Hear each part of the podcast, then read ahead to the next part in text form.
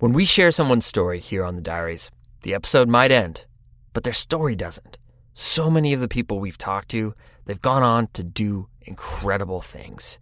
They have epic adventures and make significant impacts in our community. Over on Diaries Plus, we're catching up with some of our former guests to see what they've been up to. I recently sat down with Connor Ryan, a Lakota professional skier from our Sacred Slopes episode who's been knocking out groundbreaking projects ever since the episode aired. It's really incredible. We had a great discussion about the impacts he's made, what keeps his fire burning, and taking ski lessons as a pro skier. Here's a snippet of the conversation.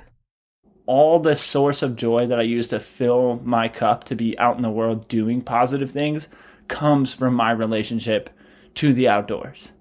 And so I really focused on like, wow, like there's so much power if I can give one person the relationship to the outdoors that, that I have through skiing. And maybe that will have as profound of an effect on them as it's had on me. To listen to the full episode, use the link in the show notes to subscribe to Diaries Plus today. Yeah, you get more shows, but you also have a peace of mind of powering what's out there right now, keeping us moving forward, keeping this community together. So thank you for everyone who supported and everyone who's going to support. We appreciate it. What are you doing for the holidays, Cord? They're coming up. The you holidays. see your family. are upon us. Yes, uh, we are going to be in Laramie, my hometown, to spend Christmas with my parents and my brothers and the whole Zars clan. Which is, it's been a while. I mean, we've had times when we're all together, but we actually haven't spent Christmas all together in quite a while. So that'll be exciting. I I feel like you guys are are close, right? We are close. Like you're all like pretty tight. Yeah. We're tight in Yeah. like both a really beautiful and a very explosive way at times. That's so interesting. I it's funny like like I see that with uh I see that with my boys. Mm-hmm. You know, they are they're magical to watch right now.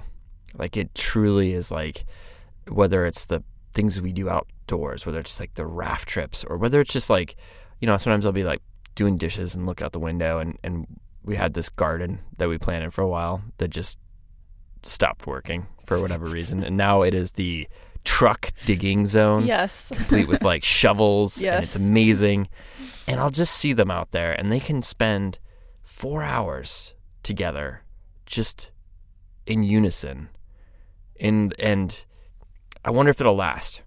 Well, yeah, I feel like sibling bonds are really special and powerful in ways that are kind of hard to explain. Like the Click and Clack brothers on NPR, I I could listen to them for hours, and I don't even I'm not interested in cars in any way, but like just hearing them riff off of each other and crack up at each other's jokes, like you just it really puts a smile on your face. Yeah. Or like Fred and George Weasley, by far favorite characters in all of Harry Potter. Like any scene that they're in, I Yeah. want to reread. And like even even famous athletes, like you think about Venus and Serena Williams, and like there's there's something about their They're incredible. yeah, like their shared bond and like their shared childhood that pushed them to become what they were. And neither neither of them, I don't think. I mean, I don't know that much about their lives, but I think they are in a large part who they are because they're sisters and because they played tennis together their whole lives. So I don't know. I feel like we love examples of siblings that are in lockstep like that. Um, and like just seeing a bond that brings out the best in in you or the worst in you, like whatever it is, it's pure. And I think maybe we all have an ideal of what our sibling relationships can look like, those of us that have siblings and and we gravitate towards examples of those in our lives or in books because there is something powerful about that bond, like even more powerful than a close friendship.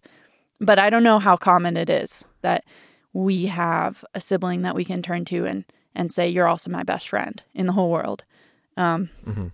Because you know, families it's complicated. There there's history and expectations and baggage and and a lot of love, which which doesn't always make friendship easy. Well, if you've been listening to the Dirtbag Diaries for the past six years, you've heard a lot about my family. I wrote a short years ago about the suffer marches my dad used to take us on as kids, I wrote a feature about my mom's epic middle school bike trip from Alaska to California with her science teacher. And although their voices have made a cameo appearance on the diaries, today I want to introduce you to my brothers. Get ready, buckle up, because this is a sibling pair you'll never forget. I'm Fitz Cahall. I'm Cordelia Zars. You're listening to the Dirtbag Diaries.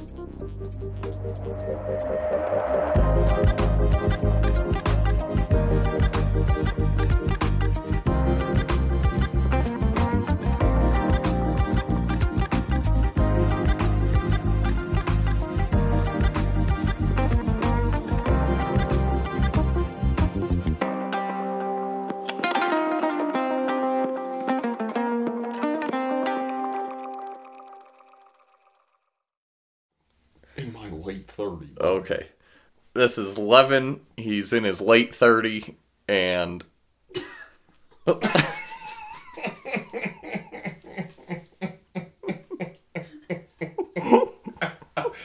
this is gonna take days. this is Tilden. He's somewhere around 25. He's been a semi avid biker for the last five years. And uh, on and on, off again. Re- oh, cut. An on and off again relationship with bikes. They're five years apart. Levin's older. They live two doors down from each other in Golden, Colorado, and can always be found together, most often on their mountain bikes. That is, if you can catch them. They're gnarly fast, fearless, and graceful, and they're always chugging half a mile ahead of you on the trail, shit talking, as you, well, I'll just say I, wheeze my way up the hill behind them. If I do catch them, they're probably demoing some insane line off the side of the trail, up stumps and across boulders I wouldn't even walk on. and just laughing raucously the entire time. This is Tilden. I guess I've always sort of followed Levin's lines on like everything, even when we were kids scrambling around in the rocks in the mountains or anything like that. I would always follow him, but since I was littler, I could never quite do them. And so then I'd find like other ways around, and that sort of is still the same same way of how we ride. Like I would say I follow quite a bit more. But I really enjoy that because then I can see what lines he takes and then what lines I'll take. It's just super fun because it's like the, it's almost like a reflection of who we are outside of biking that comes through in just the riding. And it's true. Watching these two ride, you get a sense of who they are just by following their movements through terrain, which I guess is what we can all strive for as athletes that our craft becomes a creative means for expressing our personality. But with Levin and Tilden, it's not just a performance of two individual athletes expressing themselves. Their styles have formed around each other. It's a duet.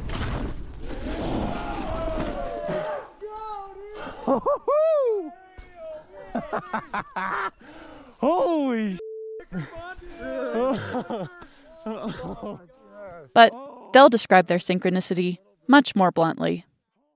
So Levin's style is always his his whole idea, probably style, life motto, everything sort of all bundled into one is more speed helps everything. And so hmm. w- w- the way Levin rides is just I'm not I'm not trying to discount his balance or his skill or anything like that, but he just hits everything really fast. and it works. No, and not with grace. Buddy. My God. A decade of trying undone in one comment.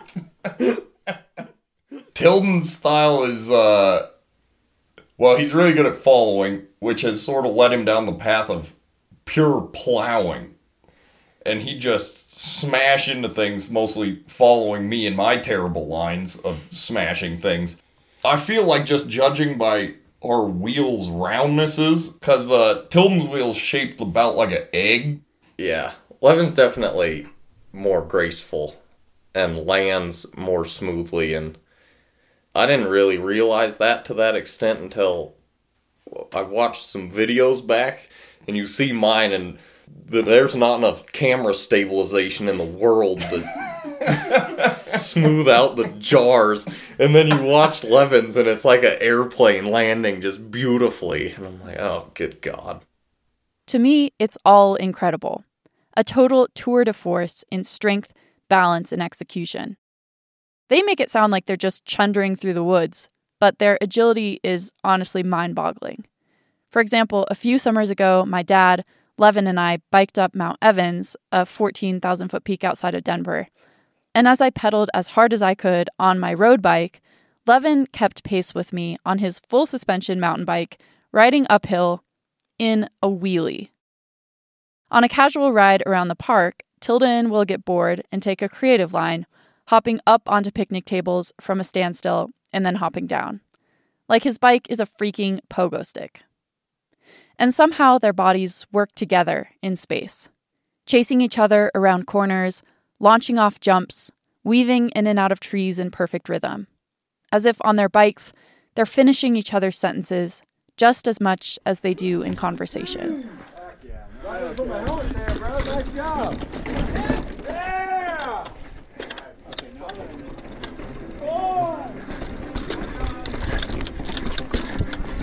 That's my boy. That's my boy. That's a tired rim, Jeremy Cream. Oh, dude, I'm smoked.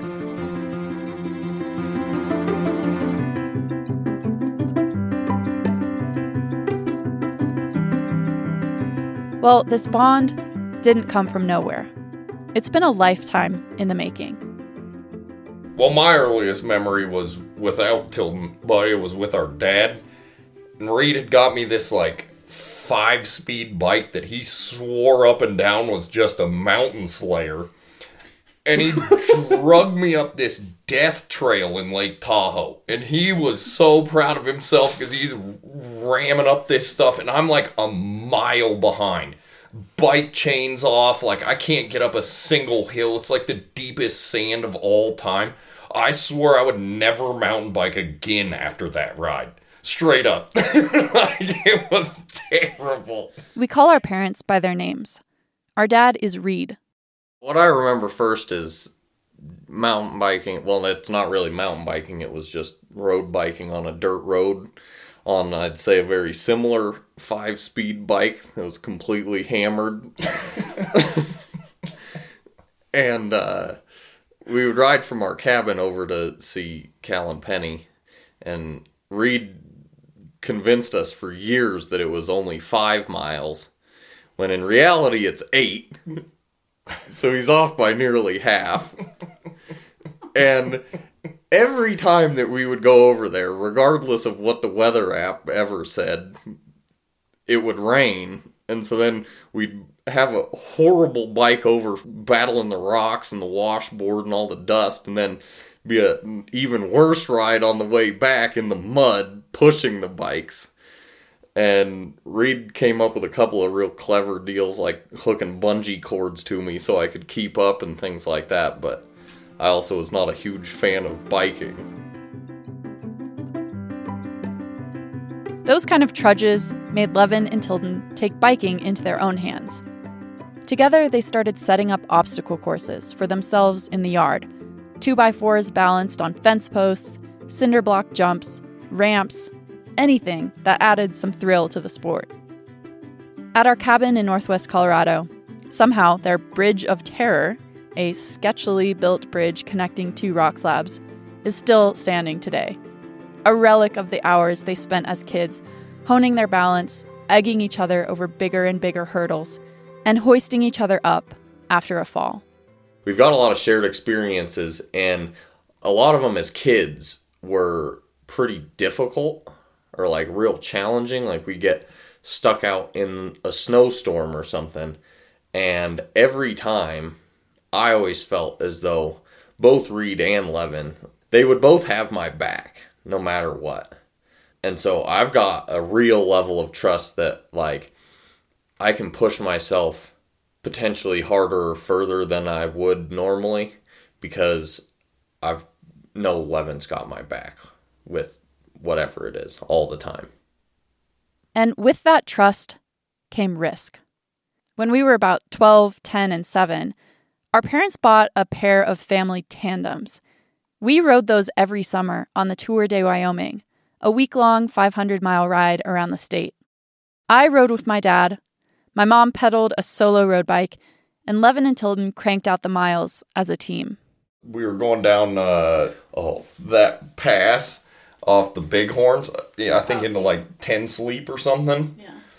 And well, our father wasn't big into speed. He liked to get up to about forty, but I was I was the captain of this tandem, and I was dead set on getting her up to sixty or seventy.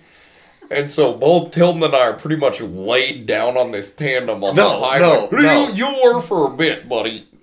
I held on until about 50, and then I was like, oh god, we're coming up on this minivan pretty quick. And so I went all up into full parachute mode, unzipped my jacket to try and increase the wind resistance to get him to slow down, and it did basically nothing. And then Levin blows this minivan's doors off. Because I don't have any brakes or anything on the back, so I'm just along for the ride, sort of like the old ladies on the Harleys. just blows this van's doors off going down this hill. Double yellow blind corner.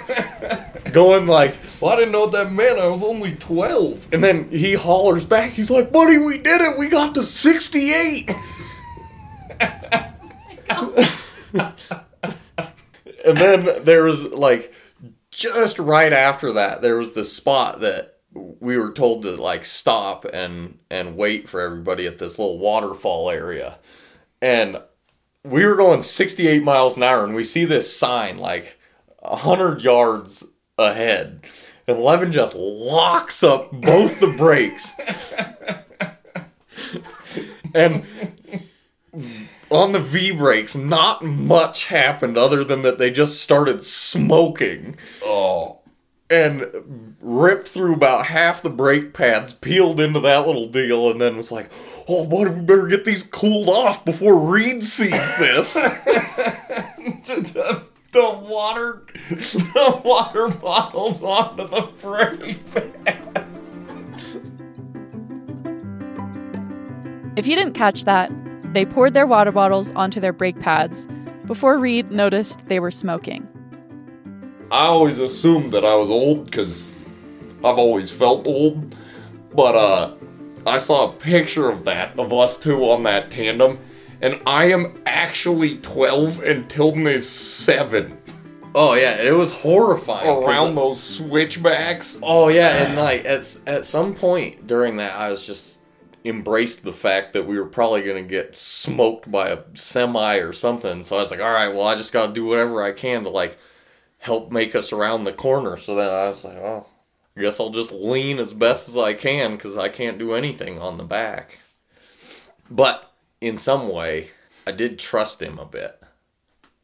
Mm-hmm. So I was like, nothing bad ever really happened. And Cord was the only one who ever wrecked oh me on the tandem. this was gonna come up. Oh yeah. I'm just kidding.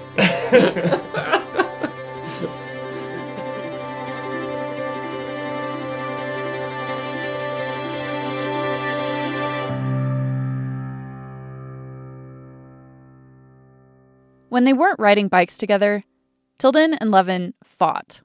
A lot. I mean, they're brothers. They're similar in a lot of ways big personalities, strong athletes, smart and fierce.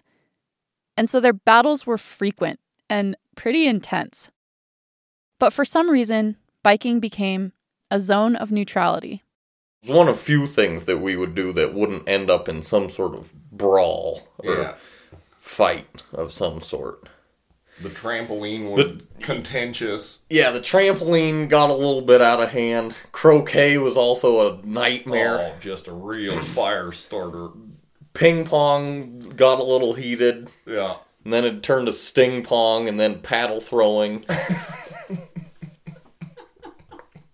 and yeah, but for whatever reason biking never got as as heated and hasn't. Yeah. And it was one of those things like that we would all just do as a family, like the whole time. We'd be out road biking, or would come up with some idea that we had to do heat training that day, and it'd be 90 degrees, and we're out there for four hours as little children. So yeah, we it was definitely like a common bonding ground where we all suffered through or enjoyed it together. So, although we all pursued a lot of different outdoor activities growing up, like Nordic skiing, running, school sports, biking was something that always brought our family back together. And so, as they got older, Tilden and Levin gravitated more and more towards mountain biking as a way to connect. Levin's kicked it all off by mowing lawns and whatever all summer to buy that the stump jumper that then got me on my first mountain bike ride. Yeah, yeah, yeah. Me and my best childhood friend, we decided that uh we were gonna buy mountain bikes. And it was just like all of a sudden both of us were all in on this. I worked like three, four jobs that summer, lied about my age to work at a dishwashing place on campus and like bought this two thousand dollar bike when I was like fifteen or something, I think. And that just kickstarted it all. Then it was like all in on a mountain biking and I rode that thing so much everywhere around town. Had no idea how to work on it. So I bought this actually wildly out of my price range vehicle and just destroyed it.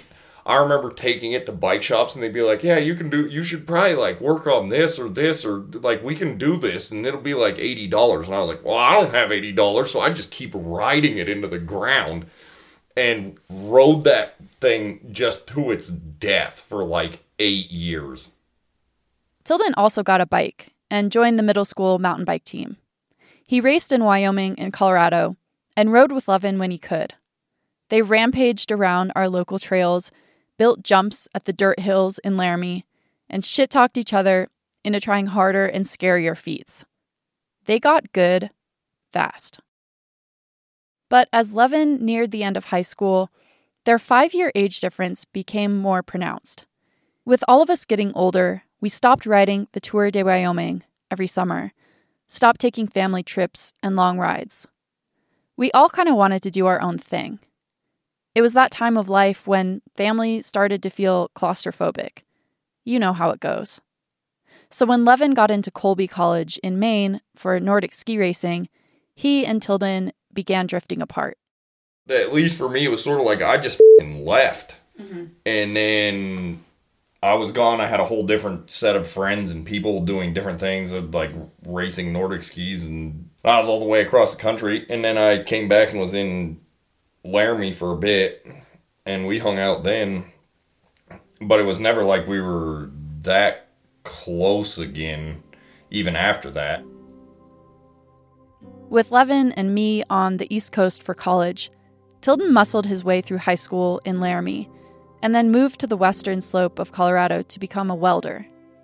He wanted to try new things and figure out who he was away from biking and skiing and everything else that defined the Zars family dynamic. I wasn't really into getting any sort of exercise. I just wanted to work, and that was about it. After his time in Maine, Levin moved to Bozeman. And we were basically the same distance away as Maine because it's so far. Mm-hmm. And I did my own thing up there, and so it was sort of more like, well, at least for me, I was just like, oh yeah, I'm out of here. He's doing his own thing. He's got his own friends, and I've got my own friends, and I just was like, yeah, I'm sort of absent. So, and then it just felt like I didn't really know him, and yeah, it was it was weird for sure.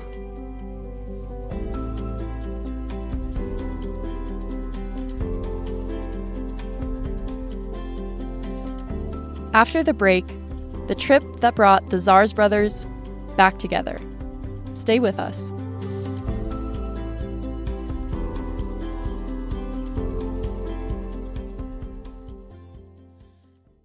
Support for the diaries comes from Ketone IQ.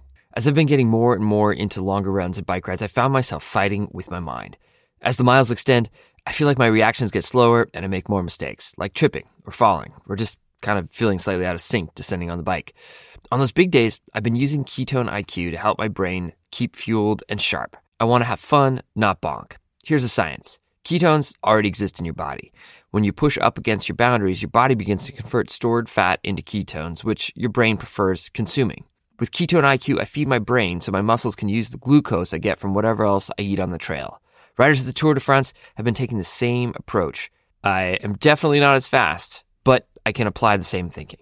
Give it a try. You save 30% off your first subscription order at ketone.com backslash dirtbag diaries. Once again, that's ketone.com backslash dirtbag diaries. The link is in the show notes. Please check it out. In 2016, Reed invited Tilden and Levin on a bike packing trip on the White Rim Trail in Moab with our Uncle Buzz, Reed's brother. It's a 100 mile loop in Canyonlands through expansive desert terrain with about 5,000 feet of vertical. Tilden and Levin had barely talked for six years. Levin had his whole scene up in Bozeman, and Tilden had essentially quit all outdoor pursuits and was welding fences in Hayden. Their close childhood friendship had all but faded away. So the bike trip idea came out of the blue. Well, so it it was honestly neither of our ideas because we didn't want to be together. We definitely weren't seeking each other out at all. Like, No. We'd call each other on the phone every now and again, and that was it. Yeah. And then, yeah, Reed wanted to go do the White Rim in Moab, which is the most god awful trail in the world's greatest mountain bike place. Picks a road to ride for a hundred miles. Anyhow, so yeah, we were both like, well, Well, you whatever. try and make that sound a little more glorious than Well, that. I mean, Come it's beautiful, but as far as riding in Moab, that is just a. b- I mean, rough. But both of them said, What the heck? Seems like a good adventure. We were doing it as a bike packing thing, so we, you know, you got your sleeping bags and whatever all bungee corded on your bike, and I was on like a six inch enduro bike that is not meant to pedal at all. Was horrible at pedaling, and Tilden was on Squirt and Betty, my old bike that was had leaked oil out of every possible orifice and was on the verge of death the entire time. And we show up, and our uncle just brings a huge, like, five pound bag of spinach and like a pound and a half of almonds. And this man takes off out the start gates just with fire. He is hauling. We were like, well, okay, yeah, this first day is like, it should be pretty easy. It's like 30 miles out of 100 or something. The second day is going to be the rough one because you got to climb all the way back out of the canyon. And Buzz ended up pretty much torching himself in that first 18 miles. so he he limped her into camp, slept for the night, and then we start going that next day. And within the first mile out of 70, Buzz was done. The almonds had run their course, the spinach had gone bad. It was a rough time for him. And so yeah, Tilden and I rode together for that, and then Reed was eventually just like, "Well, I gotta stay back with uh, your uncle." So then Tilden and I blasted, just blasted out of there. Like it was full pace, just trying to get out of Canyonlands. Like I don't think any of us had phones or anything, so like my girlfriend was sitting at the top at camp, like waiting for us to get back on this completely botched white rim voyage. And I was like, well, I just got to get out of here. So eventually, like, Tilden with zero training hung with me for like 30 miles of absolute sprinting, which the man just. It doesn't matter what shape his body's in, his head will force it into shape. so he had not ridden a bike in years and somehow managed a full cross country sprint pace with me for 30 odd miles. Like, it was mayhem. But, uh, anyhow, yeah, got up there and then, uh, sent Lauren down with Tilden's truck to go pick up the wreckage on the rim. I stayed at camp, so, buddy, you gotta take the rest of that one, because I don't really remember what happened. Well, I don't really remember either. Biblical bonk. Oh yeah, so I got I had really nailed in the diet. During your years off of exercise. No, no, no, for the ride.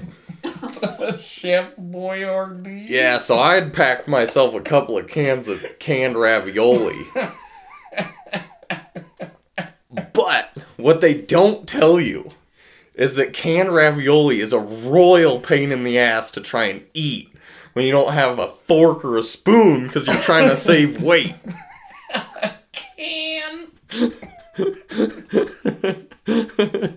and so anyway, I hammered a couple of cans of ravioli into myself after I had bonked real bad. And that brought me back for another couple miles, but of the 70, I was probably only like 45 in. And then I was sort of dipping in and out of being able to remember why or where I was going. And so then I remembered that there's this great little plant in Moab called Mormon tea. Mormon tea is a brushy plant that grows in Utah and is traditionally steeped in hot water to make a medicinal tea. So I started eating that shit by the handful. God. Okay, so the only food you brought on the entire trip was two cans of ravioli? No, I think I had three cans of ravioli and then some like maybe uh, I think I had some cookies, but I definitely demoed the cookies on the first day, so they were useless on the second. And so I ran out of food too, but anyway, yeah, so I started hammering the Mormon tea into myself in a desperate bid for just a little bit of that amphetamine that it's got in it. Because I was like, I knew I was cratering fast, but I was like, I will be god damned if Buzz beats me out of this canyon. so anyway, I was completely devastated, and then yeah, Lauren came down in my truck, and that was one of the most relieved moments of my entire life. Was when I seen little white lightning coming down the road. And I knew it was that because the headlights were very distinctive, and I was like, "Oh, thank God, I got a five-gallon jug of peanut butter cookies in the back." and so I went and laid down on the floorboards in the truck, like crumpled into the floorboards, and just hammered like two, three gallons of cookies into myself.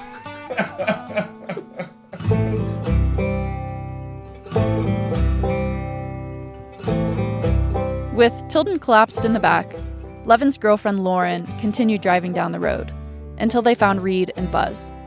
They picked them up and drove them back to camp to reunite with Levin.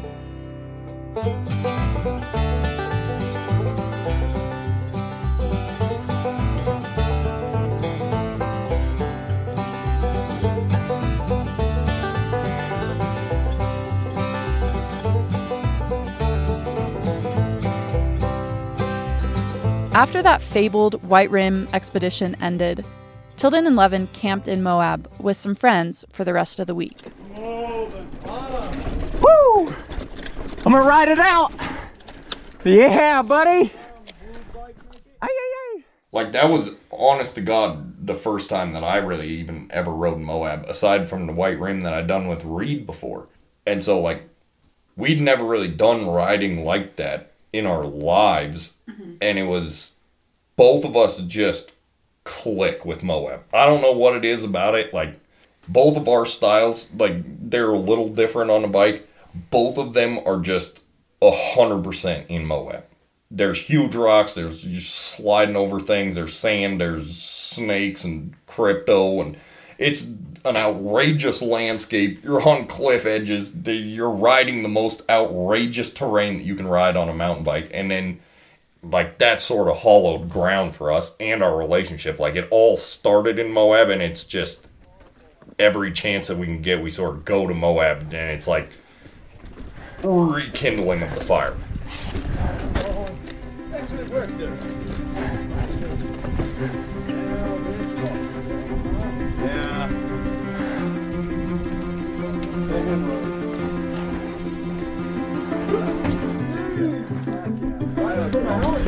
Nice job.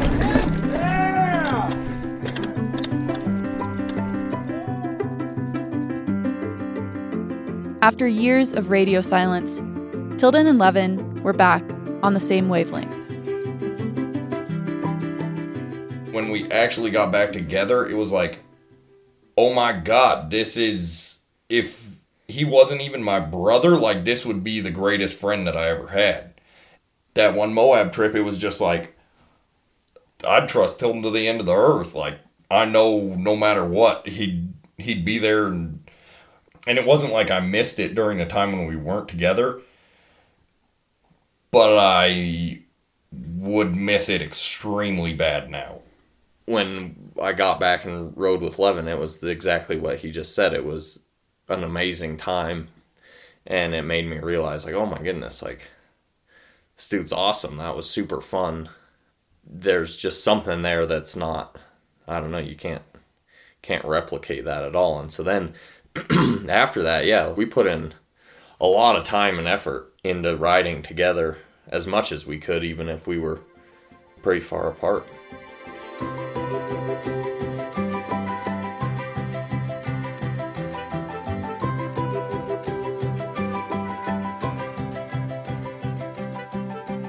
They rode Teton Pass, Gooseberry, Moab, and found new places midway between Colorado and Montana to camp for a weekend.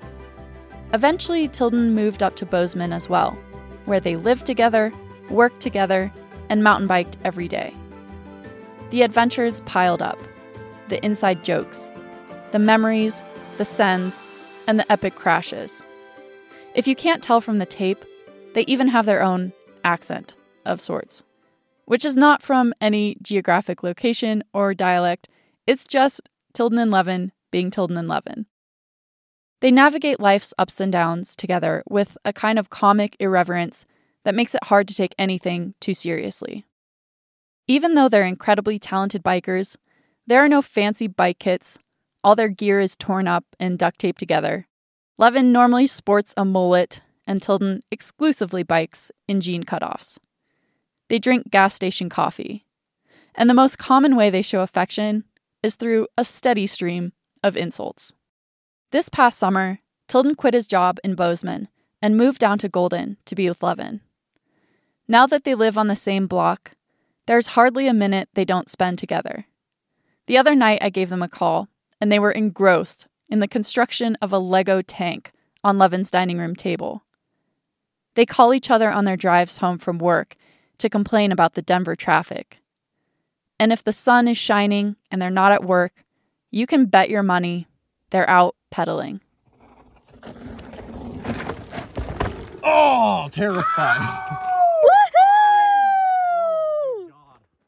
Pretty chill though, huh? No.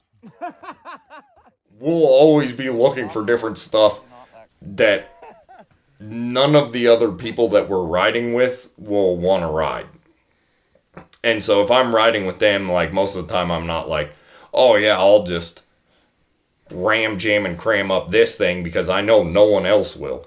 But if I'm riding with Tilden, I know no matter how ridiculous of a line it is, if it ends in some cactus or whatever, and it's just like some terrible little rock thing that is completely unnecessary, both Tilden and I will be there trying it. And so then, you know, we're off frigging around in the bushes and hopping over things, and it ends up being a completely different ride than if I ride with really anyone else. I always blow all my energy on the climb too. Just right out the gate. I'm like, oh, you know what would be really cool is if I go over this like completely unnecessary route on the other side. And we do that like quite a bit and it's kind of competitive but not really like if levin does it then i'll do it or try it anyway and then if i do it levin will do it and we kind of keep score in a joking way we have this like trials scoring that we do but it's completely inaccurate and you can get ones threes and fives in trials and whether we make it or not, it's just a one or a zero. If you make it, you get a zero, and then if you don't, you get a one. And then we just yell that whoever got a one, and then we completely forget about the score. And then arbitrarily make up a winner at the end. Yeah.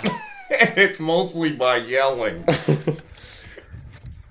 Oh! Heel clickers, heel clickers!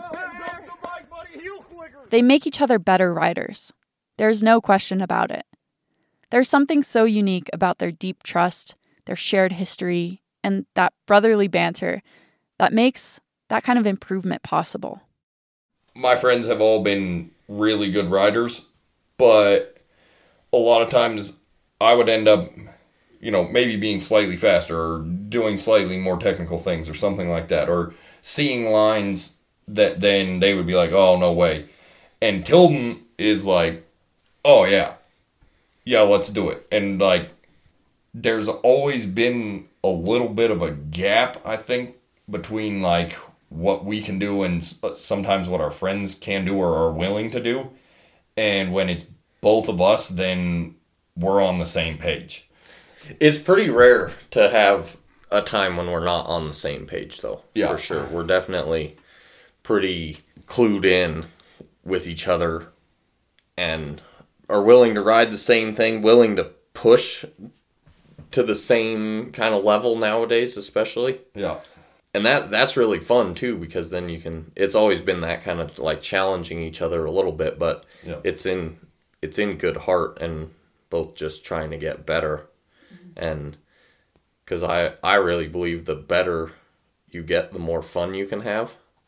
And so there's no limit to that. Mm-hmm.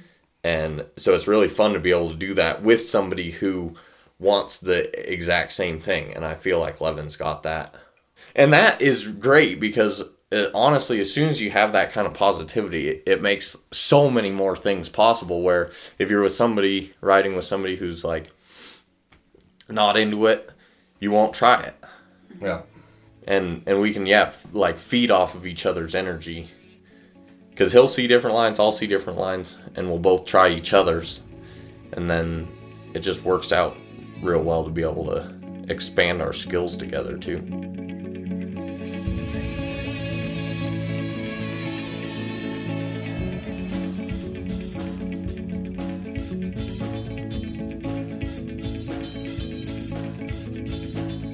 Recently, Levin and Tilden started a shared Instagram account. It's called Zars MTB. So, after a lifetime of absolutely hating social media, they embarked on a bid for Instagram fame. well so there are two different factors here on one side you have your hatred of the internet Firm still. steadfast in my belief. and then on the other side, you have your hatred of going to work every day. More steadfast. And that one's kind of growing. I just decided, like, if we're gonna bike a lot, which we do anyway, and then if there's a way that, like, one, that we can share it with people and get other people interested in biking because it's super fun and it's a great time. And then two, literally anything that would help me to pay for bikes or anything, anything that we could do. We have very little strategy, so what we've gone ahead and done is watched absolutely zero tutorials on how to make videos and just did a crash course in it. Pretty much slapped all sorts of actual trash up on the internet and with the full assumption as soon as we posted it that that one was gonna go viral. You can see my heartbeat pounding this GoPro out of the stress.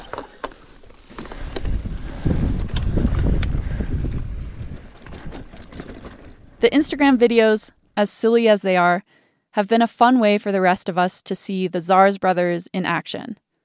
None of us can keep up with them, either on a bike or in banter, so essentially having a TV show of their antics keeps us in the loop. And for Levin and Tilden, sharing their sibling bond with the world has cemented their dedication to spending their lives together.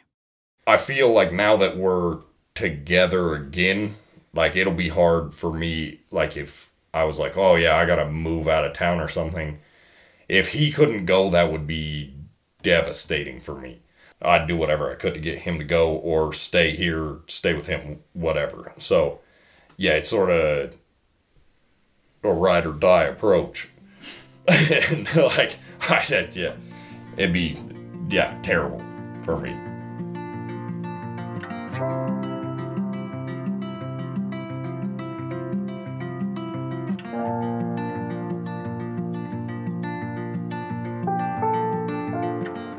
At the end of our interview, I asked them if they wanted to say anything to each other. Well, but I've been meaning to get something off my chest for a while now, and I guess this is the time. Really have not enjoyed riding with you, and most of this has been a goddamn farce. All your trail tips have been absolutely horrible. No, it's just, it's been great. It's revitalized my love of biking for sure, to be able to ride with you all the time. And like, Yeah. it's incredible. I uh, have learned a ton. You're way more skilled on the slow speed trials hopping, and I'm just trying to catch up, which is weird for me to be on my heels on a bike. And you put me there pretty quickly, so I think it's awesome. Yeah. Yeah, I've been having a great time too. It's just super fun, and it's pretty special to have a friend and a brother that's this awesome that you can ride with all the time that lives two doors down. It's just a beautiful thing.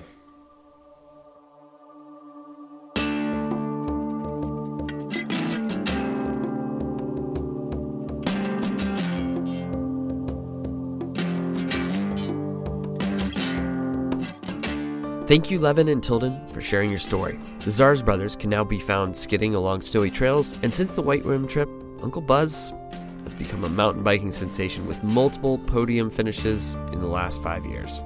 Way to go, Uncle Buzz. Music today from Vespertine, Softlight, Bradley Carter, John Barry, Brian Bombadil, and Brennan O'Connell. The tracks are courtesy of the artists or track club. Jacob Bain and Nis Koto composed our theme song. You can find the links to the artists at our website, dirtbagdiaries.com. This episode was produced by Cordelia Zars, Becca Cahall, and Ashley Langholtz. Illustration by Walker Cahall. Becca Cahall is our executive producer. I'm Fitz Cahall, and you've been listening to the Dirtbag Diaries. Thanks for tuning in.